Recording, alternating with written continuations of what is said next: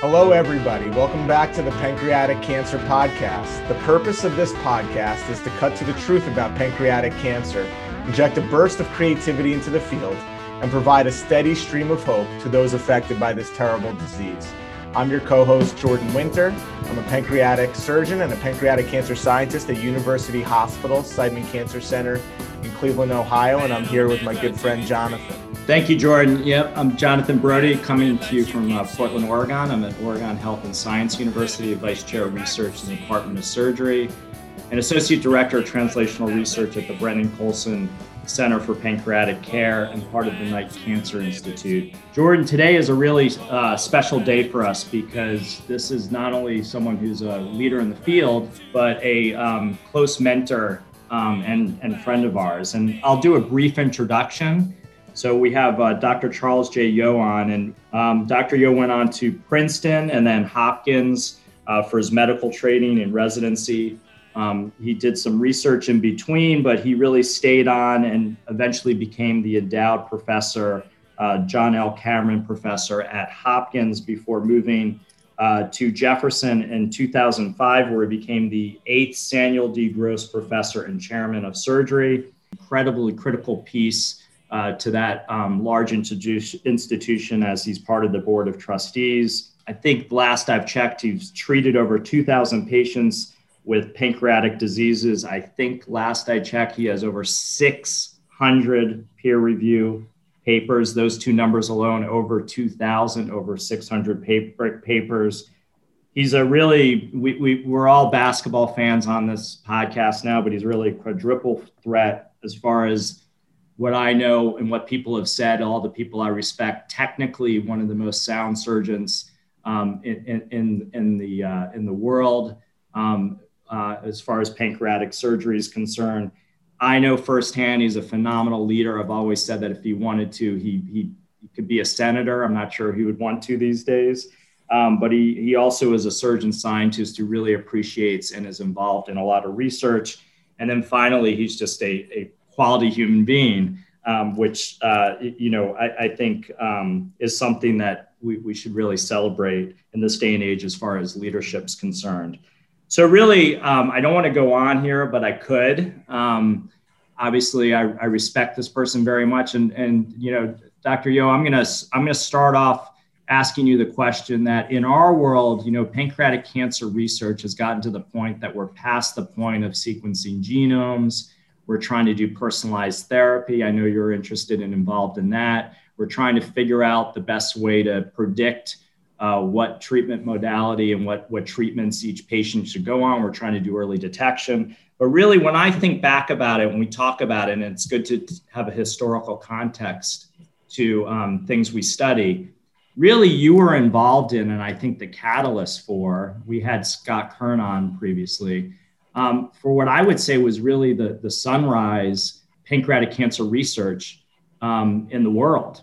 And um, I would love a little insight or thought, you know, if, if we could, if we could um, jog your memory a little bit about back in that time of what the world was like. I mean, this was before PanCan. This was before we had these meetings. This was before, um, you know, uh, surgeons as well as researchers would get together talk a little bit about what your thinking was on trying to establish basically what I would say is uh, the beginning of the field of pancreatic cancer research. Yeah, John, thank you for that question. Before I start, let me just say how um, how pleased and proud I am that you and Jordan have uh, have started this and have uh, gotten this podcast um, to where it is now, and that you are really um, bringing the message to, to your audience. So, uh, as uh, as two two of my favorite people in the world, it's great to see you guys doing this, and and I, I laud what you're doing.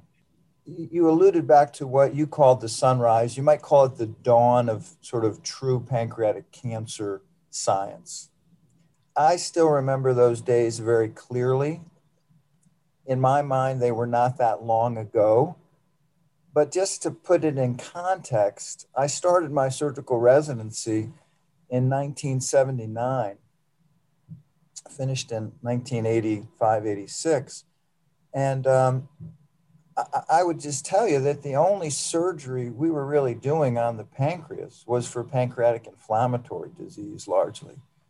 Um, pancreatic necrosectomy, pancreatic pseudocyst. It was very uncommon to do a pancreatic resection back in, in that day. And uh, partially it was because there was an incredibly nihilistic attitude, uh, which was promulgated by some very leading surgeons, uh, le- leading senior sur- surgeons in that era. George Crile is one name that comes to mind, George Block, another. And, uh, you know, I think we should credit um, visionary surgeons like uh, John Cameron and uh, Murray Brennan and um, John Terblanche, Joe Fortner at Sloan Kettering, uh, people who really were willing to take on the challenge of doing pancreatic surgery, complex pancreatic surgery, at a time where the medical students were taught that the analogy for the pancreas, the, the animal analogy, the reptilian analogy for the pancreas was the rattlesnake. And they were taught that don't touch the pancreas at, at surgery. It's the rattlesnake of the abdomen. So I think that's, you know, obviously this is one man's view of this.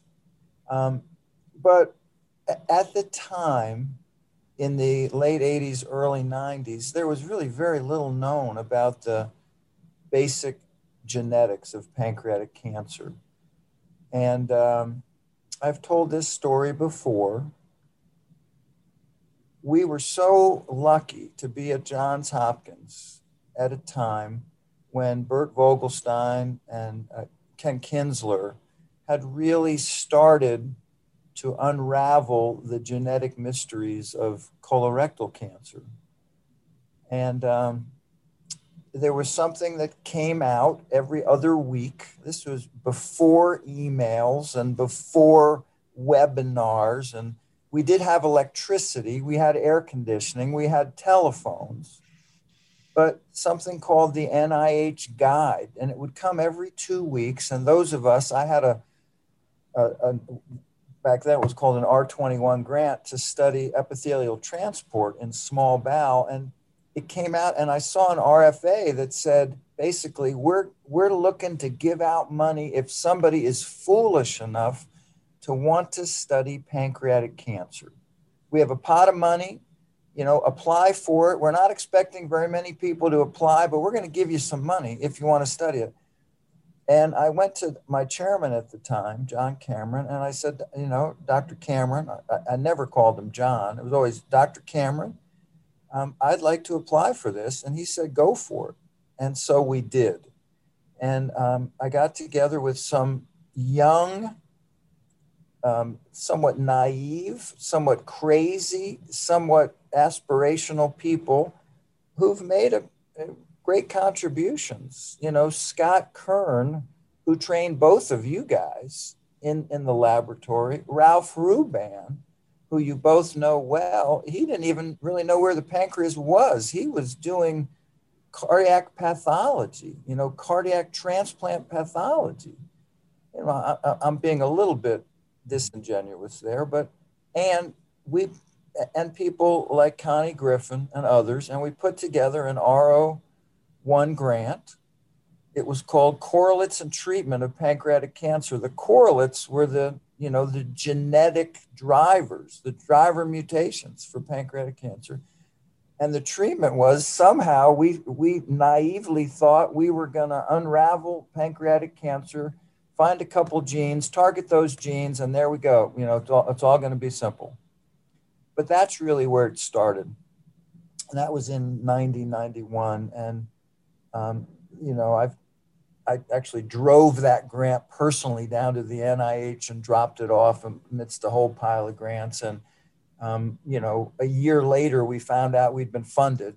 That was sort of the delay at the time. And we had this pile of money and um, we were able to start doing some, I think, um, as you said, it was early work, but it was provocative work and it put at least the, the major genetic abnormalities of pancreatic cancer on the map.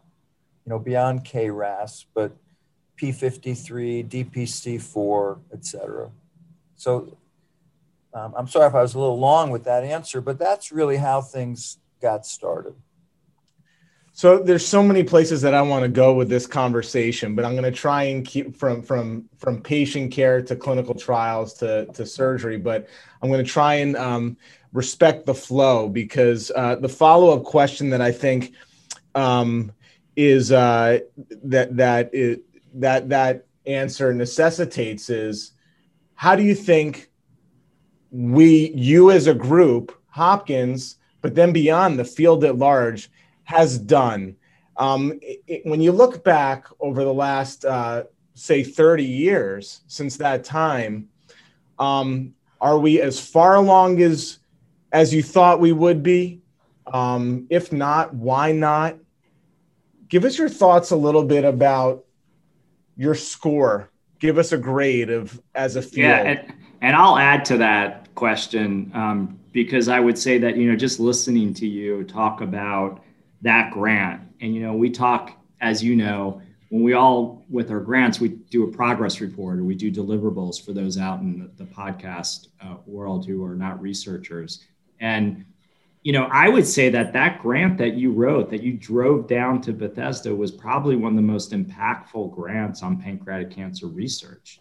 Um, you know, we, we both called it sort of, uh, you know, the, the dawn, but you know what that delivered and what still that delivers today and, and even potentially has some impact on patients is it opened up a whole world of genomic research in pancreatic cancer which um, you know is, has been um, invaluable. So just to add to jordan's question i think that's a great point because you were part of that initial team um, and a leader on that team. What, what do you what do you think um, about how things are today?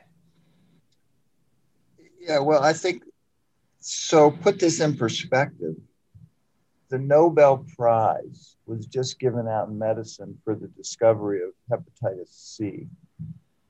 And in chemistry for CRISPR, you know, back in that era in 1991, you know, we were talking about non A, non B hepatitis. We didn't even, we weren't even calling it hepatitis C. And we had not a clue what CRISPR was. So the science has progressed incredibly far since that time. Now, giving it a grade, you know, it's almost impossible to give it a grade. Our aspiration for a five year NIH grant, and you, I've actually looked back on this grant, our aspiration was we were essentially going to, you know, provide the key mutational abnormalities in pancreatic cancer and use that information to impact patients. Well, we did not accomplish that. And sadly, we still haven't accomplished that for the vast majority of patients. So, you know, you could say, I could be, and this is politically incorrect, but I could say we've done an A plus, we did an A plus job with that grant. But I think realistically, you have to give yourself a B or a C. Our aspirations were far too rich. And um, sadly, the major mutations in pancreatic cancer, you know, KRAS just had an original article in the New England Journal just a few weeks ago um, one, one, one of the first, perhaps suggestive articles that shows that targeting KRAS maybe has a role in a, a small percentage of non small cell lung cancers and a couple of colon cancers and maybe a few more. So KRAS hasn't been a good target. P53 hasn't been a good target. DPC4 has not, not been a great target. And what we, what we really failed to understand was the incredible heterogeneity beyond those sort of trinity of, of very obvious mutations and how to target what we found. Now, having said that, and I know this wasn't exactly what you all asked, but I do think that one of the biggest positive results that came out of our grant was getting very smart people together, both on the basic science and surgical side, and promoting if you will, a very uniform approach to the treatment of pancreatic cancer in the era before neoadjuvant treatment. So, and being able to accumulate a sufficient number of patients in Baltimore at Johns Hopkins between the years, you know, 1995 and 2005, 2007 or so, where we were able to perform what I am very proud of, and that is a number of very important technical trials that dealt with how to do a safe pancreatic resection, how to reduce complications. Because don't forget, in that era, in the era of the late 80s, early 90s, the nihilistic approach that many people took was that it's unsafe to do pancreatectomy you know, there was a 20, 20 25%, 15% mortality rate. And when you're dealing with such a high mortality rate, the Kaplan Meier survival curves, if you're honest with yourself and include everybody that comes in as a, as a surgical procedure, you know, when you are uh, essentially having terrible outcomes for 20% of the patients, it's hard to show a survival advantage for surgery alone. Um, so I think those trials, you know, even though the grant was not specifically focused on generating randomized controlled trials that dealt with surgical technique, I think that was one of the unforeseen benefits of going in that direction is that when Jordan Winter came through as a trainee, you know, he was able to jump into this program to help with the database, to be part of several trials, to be part of huge retrospective studies that in their day were really um, seminal publications. Well, I, I don't think that the, the, we can uh, we can overstate the the uh, the accomplishment of of so many trials, and these trials would enroll hundreds and hundreds of patients for each trial, and there were probably 15 i'm just guessing off the top of my head trials that were run um, during your time there. And then of course at jefferson you just continued that that legacy with a number of exciting trials. I would add that that the second great contribution in that came out of that program beyond the science discovery was all the great people that you've trained that have gone off and done similar things around the country. Well yeah, i think um, I think that's a great observation, Jordan. It's something that I think as we get a little older and mature, we're more and more proud of the people that we've interacted with, the people that we have stimulated to go into surgery, the people that we've stimulated and helped um, make careers in HPB surgery or surgical oncology or, or whatever. That's one of the most gratifying things that we do as academic surgeons um, is to take young, unmolded minds and hands and turn them into mature thinking, technically, you know, technically proficient surgeons. And, and I think you make a very, very good point there. So, so um, I, and thank you for integrating the you know the surgical um, aspect in as part of you know the research and how you i mean what people have said to me i'm obviously not the, the, the non-surgeon on the call but what people have said to me you know um, offhanded when both you are around are basically like you know you perfected the surgery. You made it so it was extremely safe. And as you've talked about you know you've you've operated on people who are either uh, over 100 years old and they died of old age, right? They didn't die of the complication. Um, so with that said, you know that that, that it, it's it's a very safe surgery. You, you, you both are doing it now during COVID. Um, what would you say as far as treatment back to pancreatic cancer today? What role do you think um, uh, surgery you know plays as as far as you know treatment of this disease. And um, you know do do you you know do you find is there anything within uh, the you know we need to do better the researchers need to do better we need to find better targets better treatments etc is there anything else to perfect in the operation per se? Well that's somewhat of a provocative question uh, jonathan and, and thank you for it so I, I would not pat i would not pat myself or Jordan or any other surgeon on the back and say we've we've protect we've we've perfected pancreatic surgery. I think there's still ample room for improvements. Now, mind you, in the year 2020, absent COVID, um, you know, we have wonderful modern staging tools with CT and MR and PET scan. We have tremendously safe anesthesia interventions. We have great ICU care.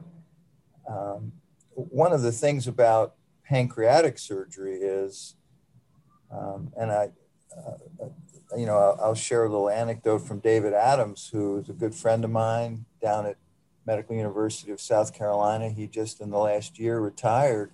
And I asked him, what's it like to be retired? And he says, you know, Charlie, when I go to sleep at night and when I wake up, I'm not worried about my patients. I haven't had a complication in over one mm-hmm. year. And, you know, I think that's incredibly ob- observant, almost prophetic, because we all try our best. And, you know, in the operating room, we're focused and concentrating. And, um, you know, earlier this week, I did a eight hour long tough case with Dr. Warren Maley, who's one of the most technically gifted surgeons I've ever worked with. And he and I worked together for four hours. And at the end, I texted him and thanked him. And he said, his response back was, Charlie, that was the most concentration I've done in quite a while. I really had to concentrate on that. I mean, it was a hard case. My point is that you know, we try our very best in the operating room. We try not to lose blood. We try to use Halstedian techniques. And yet, complications still happen. Bleeding can occur even whenever it was dry when we closed. Things can leak even though we've tried our very best. So it's not that we don't have complications, but you have to have the experience and the wherewithal to recognize the complication and be able to assess the patient and then avoid the quote failure to rescue end quote. Because we rescue a lot of patients from terrible complications. We based upon some things that we can do medicines antibiotics but also incredibly important to recognize the help we get from our radiologists from our interventional radiologists from our, endoscopists our therapeutic endoscopists who, without absent them, our, our complication rates would be much higher. So it's true, surgery is much safer, no question. And it's true in the US as a whole, the outcomes from pancreatic surgery would be even safer if the cases were concentrated solely in the hands of people that had amazing experience. That's unrealistic because people have to get trained. And also you have to realize the financial um, the, the, the, the, financial issues involved in smaller hospitals keeping patients in, within their doors. And, and you know that's a, that's the reality of things. So surgery is safer no question and we need to continue to train bright young men and women who can do this work but overall, we still have a long way to go. I mean, just think in the last few months, we lost two iconic human beings, two iconic Americans to pancreatic cancer John Lewis and Ruth Bader Ginsburg. Both died of pancreatic cancer. I'm saddened for us as a society at, their loss on many different levels. But this continues to be a disease that kills upwards of 40, 45, almost 50,000 Americans every year.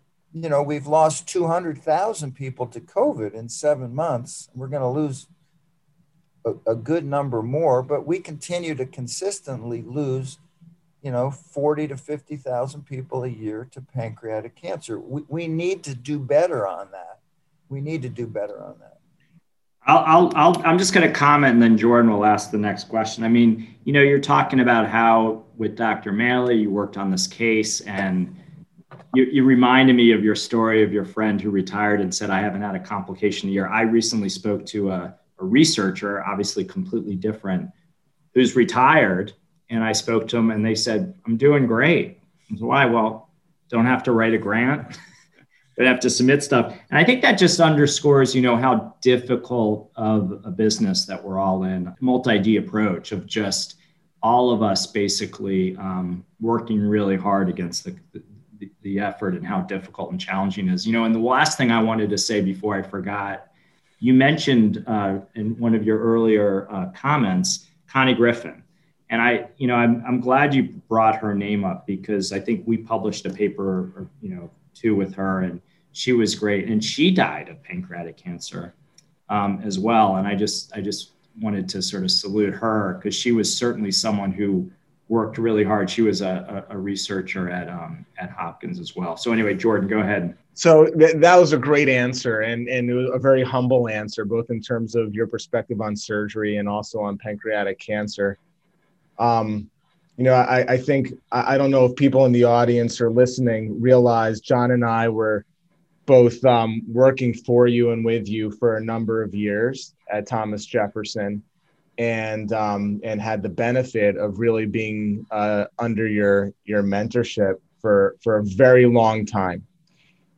And what I think is important for people to realize who, who are listening to this is is as a pancreatic surgeon, you're as experienced as there is right now in the world. I think probably my guess is you've done over 2,000 pancreatic resections by now, and you include Whipples and distal pancreatectomies, and have taken care of many more than that. Um, and and your answer made me um, wonder the following. I mean, people again, you know, Dr. Yeo, I, as a surgeon, you're so technically um, you're gifted, but you've worked very hard on your craft. You're a master craftsman, is the way I would um, describe you in the operating room. But more than that, you're a very thoughtful surgeon.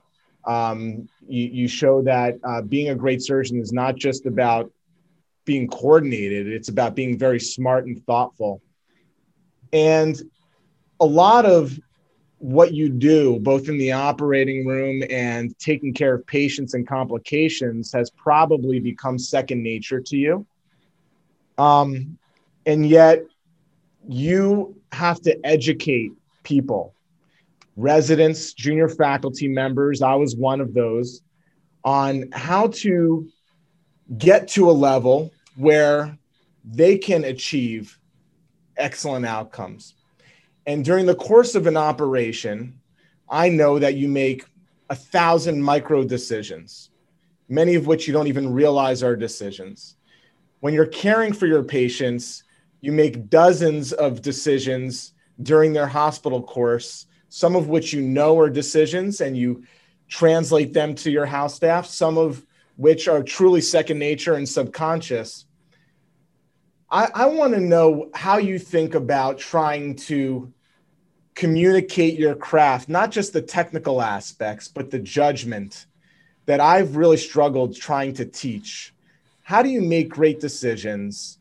Um, how do you think about making great decisions and teaching them? Yeah, so great, great question, uh, Jordan, and thank you for that question. So I, I think it gets down to a couple of items. Number one, most complications that one sees postoperatively can be traced back to some proximate OR event that um, probably should have been done differently. You know, um, absent a pulmonary embolism or absent an MI, an intra-abdominal calamity, intra-abdominal catastrophe calamity after a pancreatectomy, you, you can usually link to, to something that you've done in the OR that you probably regret having done. Um, now, so much, another point, surgery is a technical craft. And Um, you know, the, the adage about 10,000 hours of practice to achieve expert. Um, I've certainly spent over 10,000 hours with my hands on a pancreas, and yet I feel like I learned something with every case. There's something novel about every case. And I teach the residents that every case they do, they should, in their little book or in their computer or on their iPhone under notes, they should write down one element, something new that they learned from that case to take with them to the next case. Certainly, you know, the basic fundamentals of knot tying and suture throwing and having needle tip consciousness, which I'm sure is a phrase that you're familiar with, Jordan, and having soft hands when one is using their hands to tie knots. Those are the sort of phrases that I think live in certain people's minds forever after they've trained with some of us who use those phrases. That's another point. So, you know, c- certainly a technical craft. The other thing is, and this gets down to the analogy of Pete Carril, um, Ivy League base, uh, basketball coach, you know, Naismith Hall of Famer, who wrote in, in his book, The Smart Take from the Strong, you know, one of the key points is that you have to be good at things that you do over and over again. You have to practice those things. To be good at something, you have to practice that thing. It doesn't mean you have to practice it on humans. You can do it in simulation. But there are certain elements of pancreatectomy, for example, the pancreatic jejunostomy, the dissection of the uncinate process off the right lateral aspect of the SMV, the hepaticojejunostomy, the duodenojejunostomy. You have to practice those things. You know, we were fortunate to have uh, have Herb Zeh on a Zoom just last week here in Philadelphia at the Philadelphia Academy of Surgery, and he talked about deliberate practice. He talked about videotaping operations and being able to score the technical elements of operations and being able to correlate those scores with outcomes. You know, that was done in Michigan by Birkmeyer with bariatrics. Herb's done that with pancreatic surgery. So there's a, you know, th- that's another element of it. You know, I, I am convinced though that our job as senior surgeons and working with the junior surgeons and our trainees is to have them understand the necessity of fully, you know, fully being engaged in the patient's recovery, seeing the patient once or twice or three times a day, knowing the lab data, examining the wound, looking at the drains every day, asking the patient how they're feeling. You know, we, here's an example. We have uh, done a lot of work in the last few years on something that would have been anathema 20 years ago. That is discharging a patient after a Whipple operation on post op day number five routinely. Post op day number five, routinely sending patients home.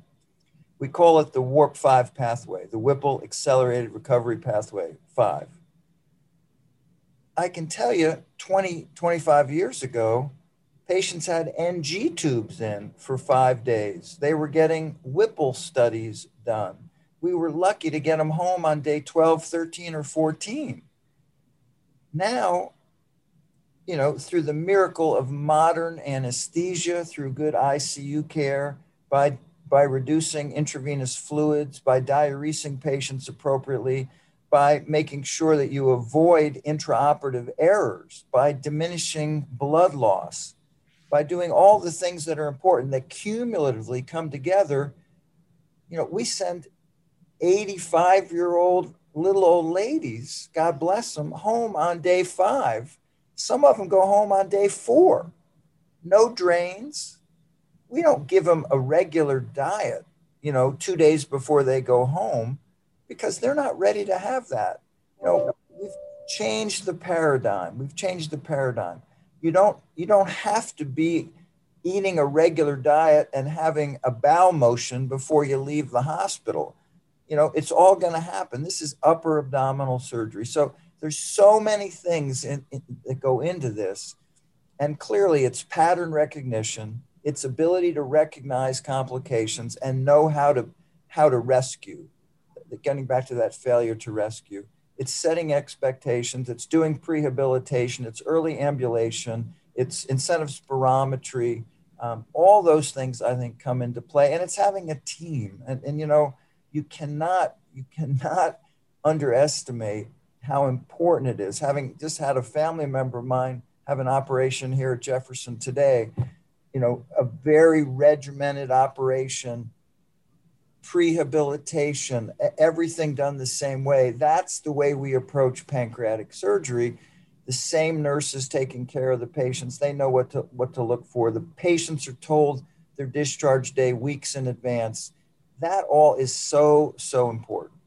Then, in addition to sort of optimizing the conditions and setting setting everything up for success, it, you know, it was it was something that uh, that Dr. Cameron I observed with with how he thinks about this operation and and and then of course you as well as studying the complications. We don't we don't ignore them or try and um, uh, pretend that they're not there. We actually study them and publish about them. Right? We've published about duodenal duodenojejunostomy leaks, hepaticojejunostomy leaks, numerous complication uh, papers on pancreaticojejunostomy leaks, aspirate every complication that we have observed. We then write a paper on that, and and not only to try and identify predictors of it, but what I learned from you is the pathway that follows with each of these complications.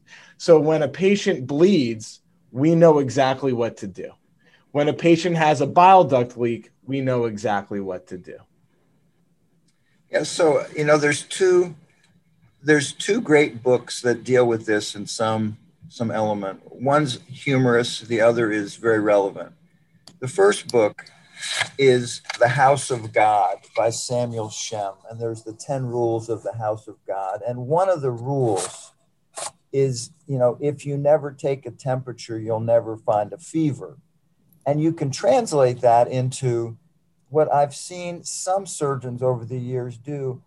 The patients, you know, clearly not progressing and they won't do the CT scan or they delay doing the CT scan for three or four days. They're sort of hoping that things are going to get better. But you know, if you act on these things quickly, you have a much higher rescue rate. So, you know, that's from the House of God, Samuel Shem, a great, you know, it's obviously it's a it's a parody. It's a great book, uh, which I love. The other thing that you've alluded to, and I'm this may be a bit of a stretch, Jordan, but it's such a wonderful book for the current time period you know, the book was called The Great Influenza, the story of the deadliest pandemic in history, written by John Barry. And it was written in 2004 about the Spanish influenza, the Spanish flu that devastated the world in 1918, 1919, caused the death of 675,000 Americans, right? So three times what we have now for COVID, although the, the full story for COVID hasn't played out. But there's a great quote which I actually have on my door and have had on my door since COVID hit. And the quote is A leader must make whatever horror exists concrete, period. Only then will people be able to break it apart. The analogy there is for the attending surgeon to recognize that some of the complications we have are horrors.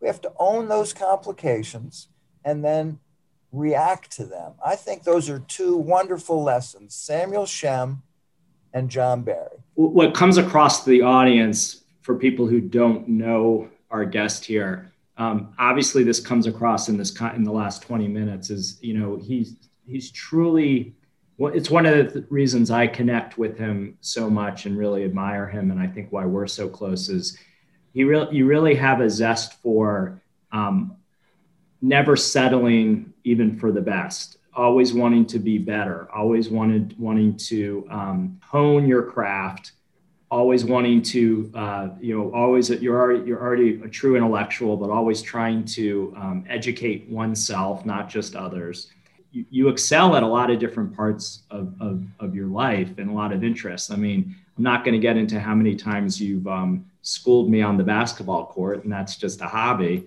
but the, the, the, the reality of also one of the things that's coming up next month that I think is appropriate for this podcast is that, you know, it's pancreatic cancer month in November. You have this thing that is really unique. And I've, you know, been involved in other institutions, involved with PanCan. I wanted to get your thoughts on part of how you've developed yourself and developed uh, the ability to connect with others that you really go for excellence that I think is the basis for this. What I think is a, a phenomenon, a really under the radar ability that you've created this uh, day in November that you know you call it the patient symposium and you basically have the ability of creating in this um, uh, world of no one as people have said no one wants to know that they've been diagnosed with pancreatic cancer no one really wants to um, buy a ticket to this uh, community that we're, we're all a part of, um, certainly from the patient side. But for that one day, you know, to me, it's it's like being involved with it. it it's truly like as and we all love music. It's like going to a, a, a, a festival where there's hope, and you bring hope and you educate, and people come together, and everyone, no matter if we're a researcher or a clinician or you, you know, we always talk about it. It's emotionally exhausting. It's an incredible day.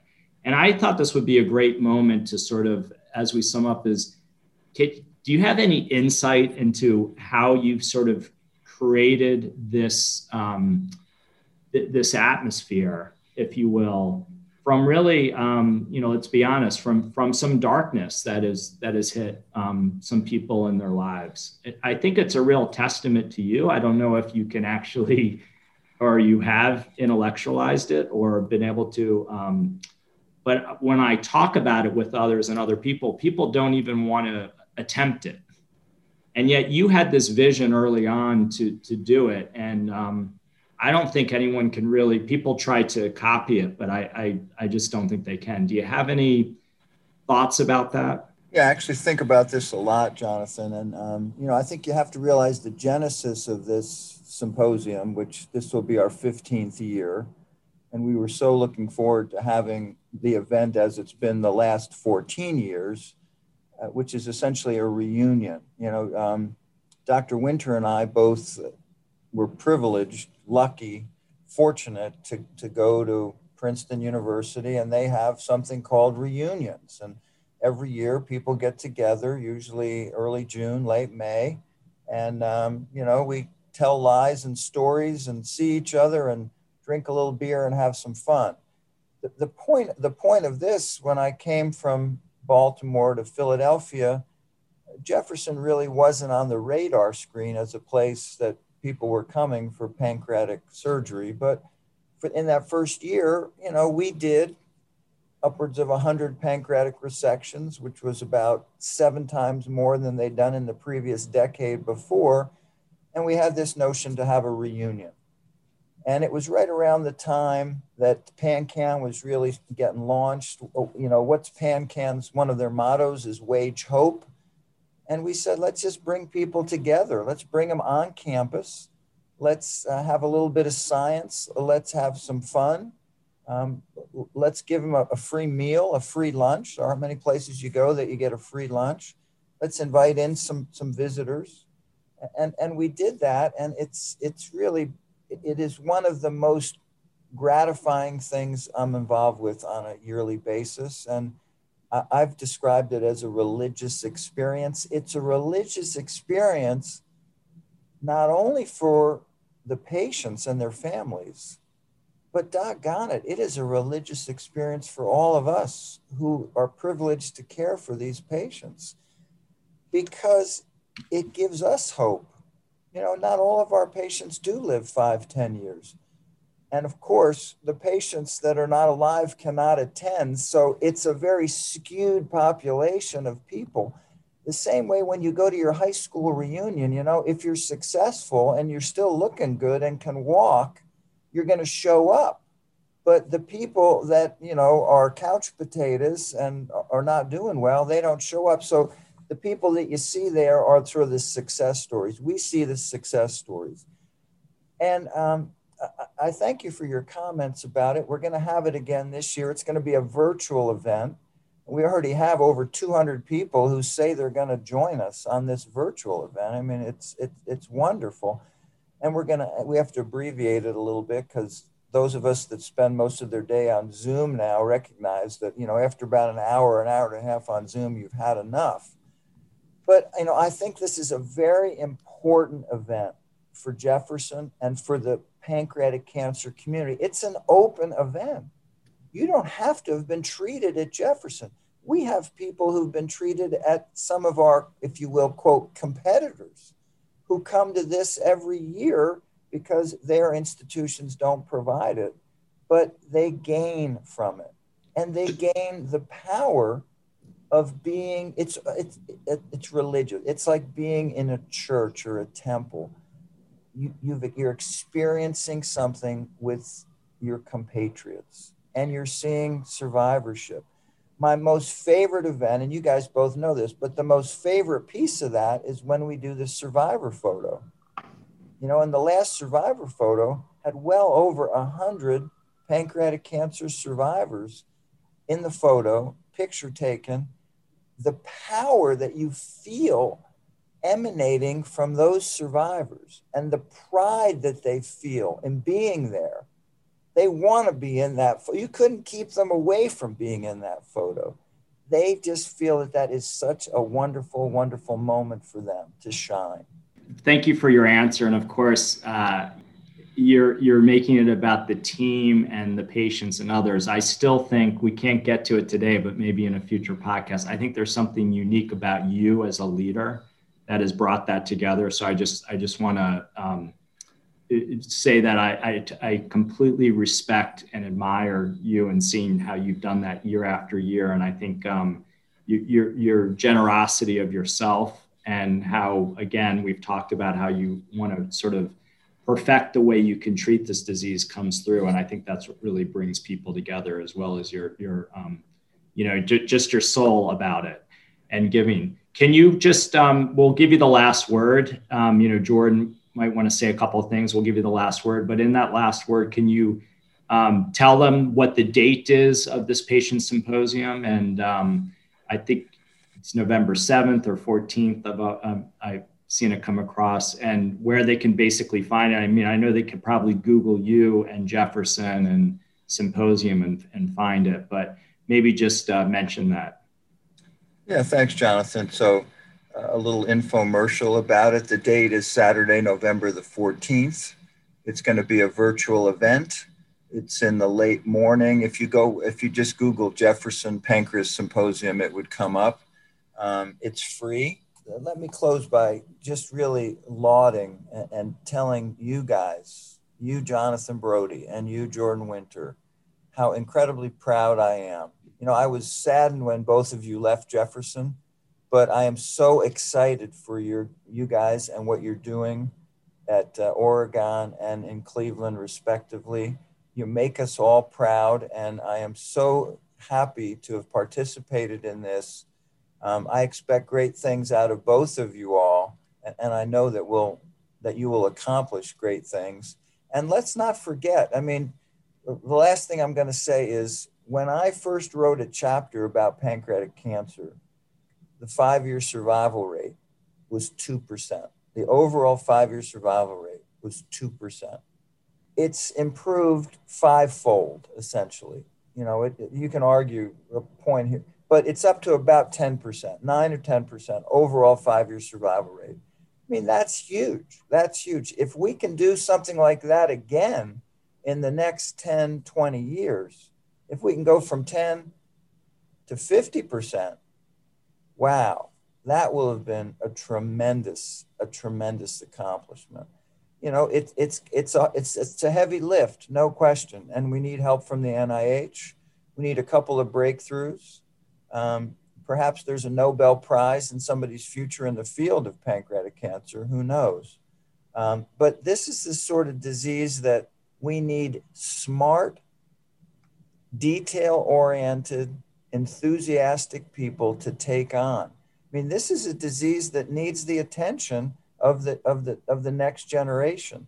and with that attention, I think we're going to see great progress. I, I think that's a perfect uh, ending. And um, Dr. Yeo, I, we, I miss, we miss you dearly and you, you made us better. You continue to make us better. And I'm, I look forward to continue our lifelong friendship. Jordan, yeah, this was just a, such a treat for at least for Jonathan and I. So thank you so much for for en- engaging and indulging us. And uh, you know, you've you inspire us, and you've taught us the importance in this field of inspiring others and passing it forward. And um, and and to borrow a phrase that I've heard you use, we we peddle hope. In fact, we we we try and and and amplify hope every chance we can get. I think this is a big challenge for all of us, and uh, and it's just been a privilege to be part of it. And um, and you you hooked Jonathan and I both into this field very early, and and uh, and we just accept that challenge to do the same uh, for others as we as we move forward. Well said. Thank you again. back, guys. Thank you. Thank you.